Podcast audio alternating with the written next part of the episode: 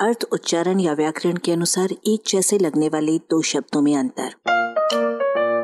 अपनी हिंदी सुधारें। रेजा और कुली। बात रेजगारी से शुरू की जाए, जिसका मतलब है छोटे सिक्के या छुट्टे पैसे या छुट्टा या खुर्दा या खरीज या चिल्हर।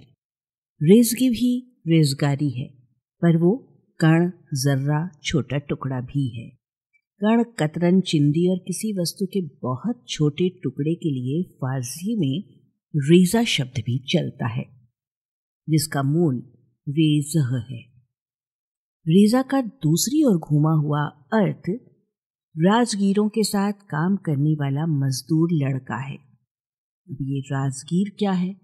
ये हिंदी के राज में फारसी के राहगीर वाला गीर जोड़कर बनाया गया शब्द है।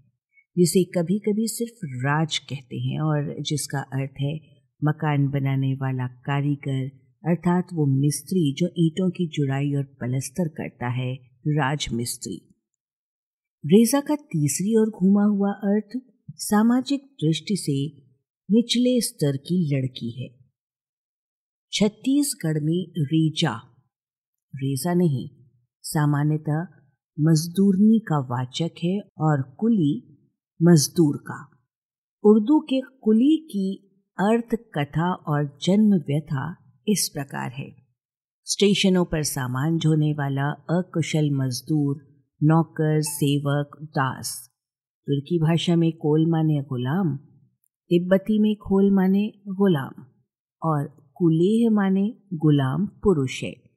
ऑक्सफोर्ड डिक्शनरी के अनुसार अंग्रेज़ी में कुली का अर्थ भारत, चीन आदि में किराए पर लिया गया मूल निवासी मजदूर है। हमारे देश के मूल निवासियों में कोल जाति के भी लोग हैं और कोली जाति के भी।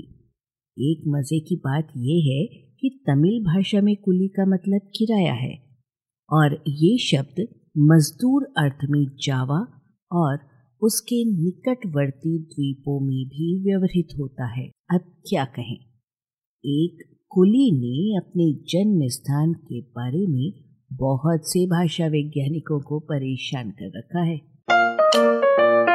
आलेख, भाषाविद डॉक्टर रमेश चंद्र मेहरोत्रा, वाचक स्वर संज्ञा टंडन। अरबा की प्रस्तुति।